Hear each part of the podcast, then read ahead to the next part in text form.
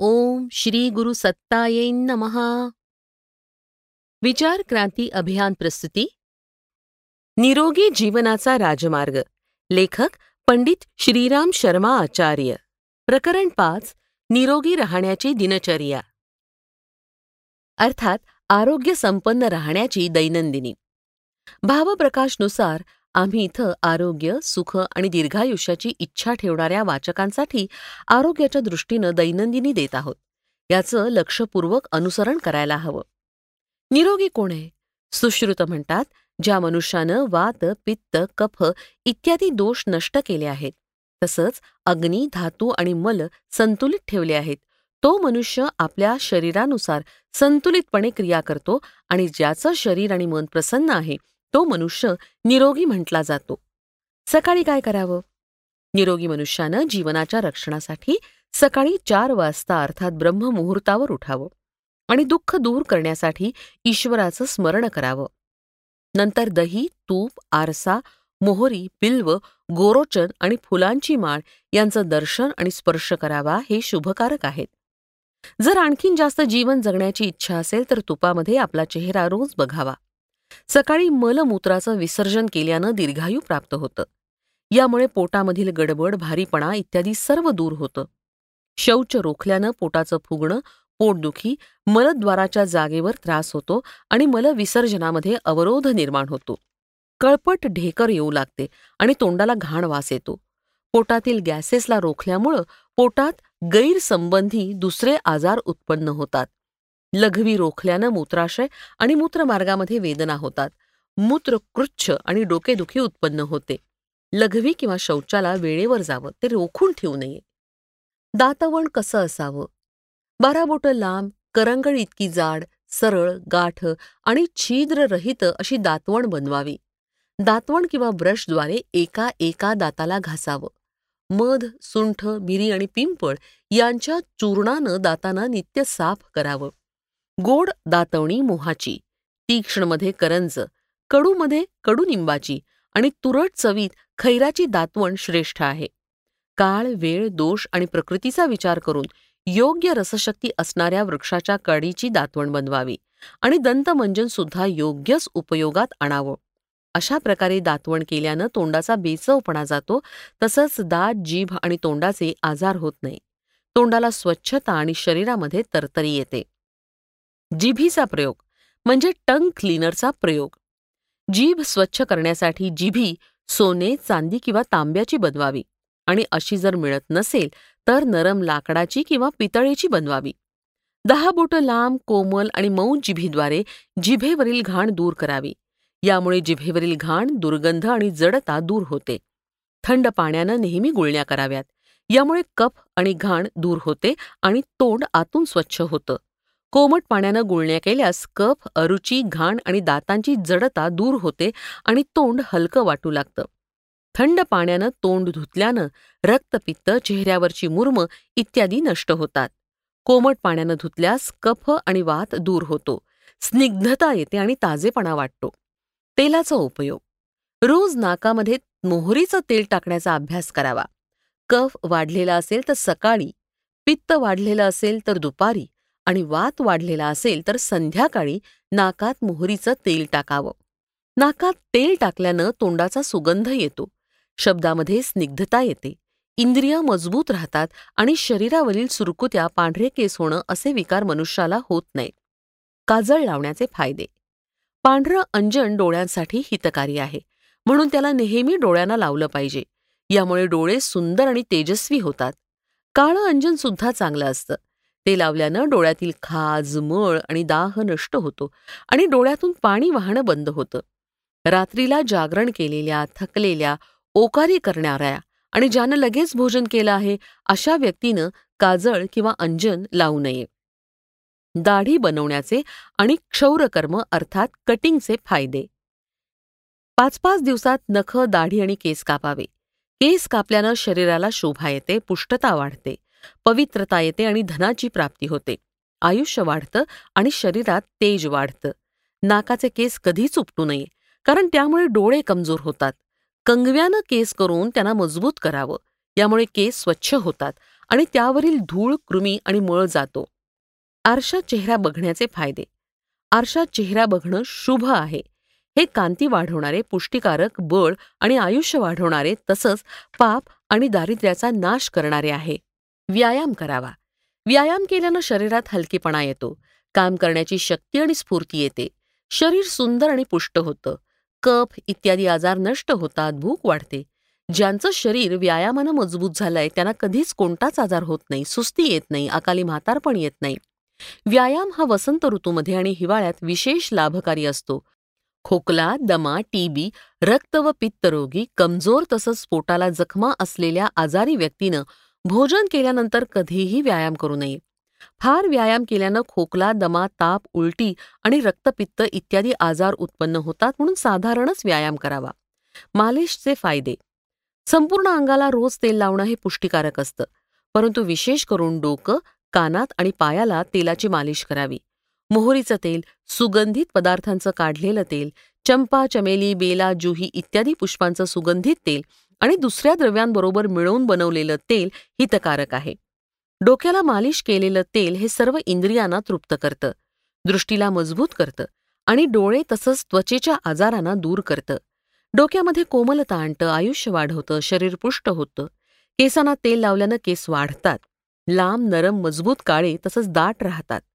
कानात रोज तेल टाकल्यानं कानाचे आजार आणि मळ होत नाहीत.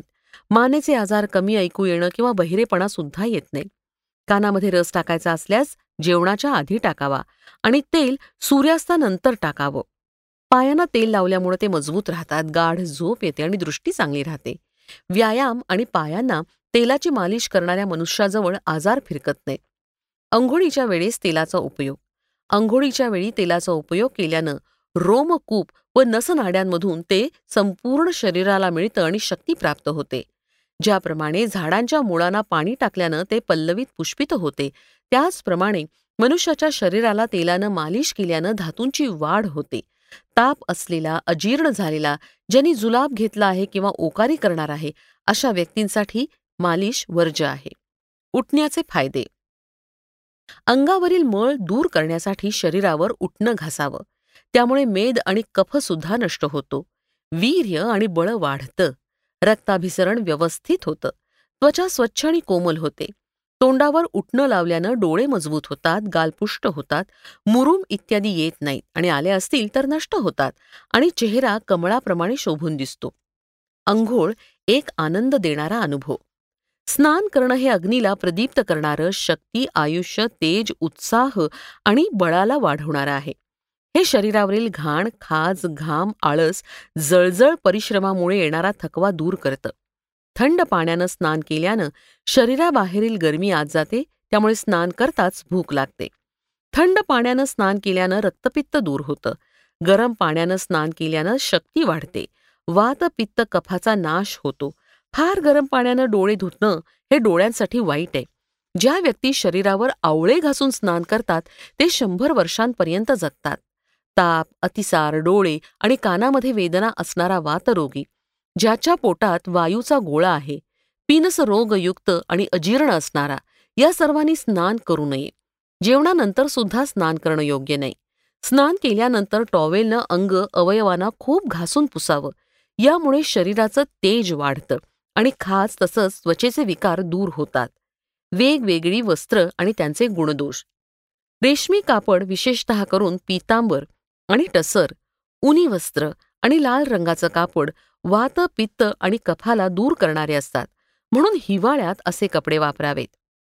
भगव्या रंगाच्या कपड्यानं चित्त पवित्र आणि शीतल होतं त्यामुळे पित्त दूर होतं. म्हणून उन्हाळ्यात त्यांना धारण करावं. पांढरे कपडे शुभदायक शीतल आणि गरमी दूर करणारे असतात. जे वस्त्र गरम किंवा असं वस्त्र पावसाळ्यामध्ये घालावं. निर्मळ आणि नवीन वस्त्र हे कीर्ती देणारे असतात. ते कामवासना प्रदीप्त करतात. आयुष्य वाढवतात आनंद देतात त्वचेला हितकारी दुसऱ्यांना वश करणारे आणि रुची उत्पन्न करणारे असतात. श्रेष्ठ पुरुषांनी कधीही घाणेरडे कपडे घालू नयेत कारण त्यामुळे खास निर्माण होते उवा उत्पन्न होतात मानसिक ग्लानी कुरुपता आणि दरिद्रता येते. भोजनाची शास्त्रीय पद्धत. जेवणाची वेळ झाली असेल तर मांगलिक पदार्थांचं दर्शन करावं. या जगात ब्राह्मण गाय अग्नी फुलांची माळ तूप सूर्य पाणी आणि राजा हे आठ मांगलिक आहेत. त्यांचं दर्शन केल्यानं सतत आयुष्य आणि धर्माची वाढ होते. भोजनाआधी किंवा नंतर खडावा धारण कराव्यात. यामुळे पायांचे आजार दूर होतात शक्ती प्राप्त होते. डोळ्यांसाठी हे लाभदायक आणि आयुष्याला वाढवणारे आहेत. ज्या व्यक्ती भूक लागल्यावर जेवत नाही त्यांच्या शरीराची जठराग्नी मंद होते. शरीराचा अग्नी खाल्लेला आहार पचवतो. आहार न मिळाल्यास तो वात पित्त आणि कफाला पचवतो. त्रिदोषांचा क्षय झाल्यावर तो धातूंना पचवतो आणि धातूंचा क्षय झाल्यावर प्राणाला पचवतो अर्थात प्राणांचा नाश करतो. आहारामुळे लगेच शरीराला पोषण मिळतं. शक्तीची वाढ आणि स्मृती आयुष्य शक्ती वर्ण उत्साह धैर्य आणि शोभा यांची सुद्धा वाढ होते. सकाळ आणि संध्याकाळ या दोन्ही वेळेस भोजन करण्याचा शास्त्रांचा आदेश आहे. जेव्हा भूक लागेल तेव्हा तीच वेळ जेवणाची वेळ समजलं पाहिजे. जेवण करण्याआधी मीठ आणि आलं खाणं हितकारक आहे. हे अग्नीला प्रदीप्त करून जेवणाला चविष्ट बनवतं आणि जीभ व कंठ शुद्ध करतं. सेंधा मीठ हे स्वादी पाचक हलकं स्निग्ध रुचिकारक शीतल वीर्यवर्धक सूक्ष्म डोळ्यांसाठी हितकारक आणि त्रिदोषनाशक आहे. एकाग्रचित्त होऊन आधी मधुर रसमध्ये आंबट आणि खारट रस आणि शेवटी तीक्ष्ण कडू तुरट रस घ्यावा. बुद्धिमान मनुष्यानं आधी डाळिंब खावं परंतु त्यासोबत केळी आणि काकडी खाऊ नये. कमळाचे देठ शालुक कंद आणि ऊस इत्यादी आधीच खावे. भोजनानंतर पिष्टमय पदार्थ भात इत्यादी घ्यावा. आवश्यकतेपेक्षा जास्त खाऊ नये. सुरुवातीला तुपाचे स्निग्ध पदार्थ खावेत आणि नंतर कोमल पदार्थ आणि शेवटी द्रव रूपानं पातळ पदार्थ घ्यावेत. जेवणामध्ये पाणी किती प्यावं? अर्धपोट जेवण करावं. पावभाग पाण्यासाठी आणि राहिलेला पावभाग हवेसाठी रिकामा राहू द्यावा. अन्नाच्या रसानं सुरुवातीला जीभ तृप्त झाल्यावर दुसऱ्या पदार्थांची चव तिला कळत नाही. म्हणून मधून मधून थोडं पाणी पिऊन जिभेला साफ करावं. हे लक्षात असू द्यावं की जास्त पाणी जेवणासोबत प्यायल्यानं अन्न लवकर पचत नाही आणि थोडं सुद्धा पाणी न प्यायल्यानं सुद्धा हाच दोष निर्माण होतो. म्हणून वारंवार थोडं थोडं पाणी प्यायला हवं. जेवण करण्याआधी पाणी घेतलं तर अग्नी मंद होतो. मध्ये प्यायल्यास अग्नी थंड होतो आणि शेवटी पाणी प्यायलं तर शरीर लठ्ठ होतं. भोजनानंतर दूध का प्यावं? सभ्य व्यक्ती जेवणाच्या शेवटी दूध पितात. दूध हे स्वाद आणि रसानं भरलेलं स्निग्ध सामर्थ्यवान धातुवर्धक वातपित्त हरण करणारं वीर्यवर्धक कफकारी भारी आणि शीतल आहे. आपण दररोज जे काही दाहदायक अन्न खातो त्याची जळजळ शांत करण्यासाठी दूध पिणं आवश्यक आहे. ब्रह्मपुराणात म्हटलं आहे ज्याच्या शेवटी दूध प्यायला मिळेल असं भोजन करावं आणि ज्याच्या शेवटी दही खाल्लं जाईल असं जेवण करू नये. दुधासारखं मधुर भोजन आंबट खारट आणि चटपट्या जेवणानं उत्पन्न झालेल्या पित्तवृद्धीला दूर करतं. जेवणानंतर खारट पदार्थ खाऊन गुळण्या करून दातातील अन्नकण काढून टाकावे. आचमन केल्यानंतर ओल्या हातानं डोळ्यांना स्पर्श करावा. भोजनानंतर सतत आनंद मिळवण्यासाठी अगस्त्य इत्यादींचं स्मरण करावं. जेवणानंतर लगेच झोपू नये. भोजनानंतरचा कार्यक्रम. जेवणानंतर हळूहळू शतपावली करावी. यामुळे खाल्लेलं अन्न पोटात शांतपणे स्थिर होतं आणि मान गुडघे व कमरेला आनंद मिळतो. भोजन केल्यानंतर लगेच बसल्यानं शरीरामध्ये आळस आणि झोप येते. थोड्या वेळानंतर आराम केल्यानं शरीर पुष्ट होतं आयुष्य वाढतं. खाट ही त्रिदोषनाशक आहे. जमिनीवर झोपणं पुष्टिकारक आहे. भोजनानंतर सुद्धा मनाला प्रिय वाटेल असे शब्द बोलावेत. गीत गावं वाद्य वाजवावं सुंदर वस्तूला स्पर्श करावा सुंदर रूप रस गंधाचं सेवन करावं. कारण यांचं सेवन केल्यानं अन्न व्यवस्थितपणे पोटात स्थिर होतं. पगडी आणि जोडे घालण्याचे फायदे. डोक्यावर पगडी फेटा धारण केल्यानं शरीराची कांती वाढते. हे केसांसाठी हितकारी आणि पित्त वात कफाला दूर करणारे आहे. पगडी हलकी असणं चांगलं असतं. पायात जोडे घालणं हे डोळ्यांसाठी सुखदायक आयुष्य वाढवणारं पायाच्या आजारांचा नाश करणारं उत्साह आणि शक्ती देणारं आहे. ऊन घेण्याचे फायदे. सूर्यकिरण अंगावर घेतल्यानं त्याचं सेवन केल्यानं घाम स्फूर्ती परिश्रमाचा उत्साह उत्पन्न होतो. दिवस कसा घालवावा? हा विषय फार महत्त्वाचा आहे. दिवसभर श्रेष्ठ व्यक्तीसोबत राहावं. नीच लोकांची संगत करू नये. देव ब्राह्मण वृद्ध वैद्य राजा राणी अतिथींची सेवा करावी. याचकाला निराश परत जाऊ देऊ नये. गुरुजनांसमोर नेहमी नम्रतेनं बसावं. उपकार न करणाऱ्यासोबत सुद्धा उपकार करण्यासाठी तयार राहावं. दुसऱ्या व्यक्तीच्या मनातील गोष्ट समजून घेऊन जो मनुष्य ज्या प्रकारे प्रसन्न होईल तसा त्यासोबत व्यवहार करावा. कारण की दुसऱ्या व्यक्तींना प्रसन्न ठेवणंच चातुर्य आहे. ज्याप्रमाणे मदत केल्याशिवाय मनुष्य सुखी होत नाही त्याचप्रमाणे सर्वांवर विश्वास ठेवणारा आणि सर्वांवर शंका घेणारा मनुष्य सुद्धा सुखी होऊ शकत नाही. सतत कामात गरक राहावं. एखाद्याच्या यशस्वी कार्याशी स्पर्धा करू नये. जी व्यक्ती धनी लोकांच्या संपत्तीला बघून दुःखी होते ती नेहमीच दुःखी राहते. विद्वान लोकांना हे विचारायला हवं की एखाद्या पुरुषाला कशा प्रकारे संपत्ती मिळाली? त्याच विद्येद्वारे आणि उपायानं आपण सुद्धा धन जमा करून या जगात यश संपादन करावं. कोणत्याही वेळेस कुणाचेही जामीनदार होऊ नये. कुणाचे उगीच साक्षीदार बनू नये. एखाद्याची किमती वस्तू स्वतःजवळ ठेवू नये आणि जिथे जुगार चालू असेल त्याच्याजवळ सुद्धा जाऊ नये. अशा प्रकारे नेहमी सदाचारामध्ये तत्पर राहून दिवस घालवावा आणि रात्री त्याच्या अनुकूल कार्य करावं. वरील नियमानुसार राहिल्यानं आयुष्य आरोग्य प्रेम धर्म आणि यश प्राप्त होतं. संध्याकाळी हे करू नये. विद्वान लोकांनी संध्याकाळी भोजन मैथुन झोप अध्ययन करू नये. सायंकाळी भोजन केल्यानं व्याधी उत्पन्न होते. मैथुन केल्यानं गर्भामध्ये विकार उत्पन्न होतात आणि अध्ययन केल्यानं आयुष्य घटतं. रात्री वेळेवर झोपावं. रात्री वेळेवर झोपल्यानं धातूमध्ये समता येते आळस दूर होतो आणि पुष्टता येते. रंग साफ होतो उत्साह वाढतो जठराग्नी प्रदीप्त होतो.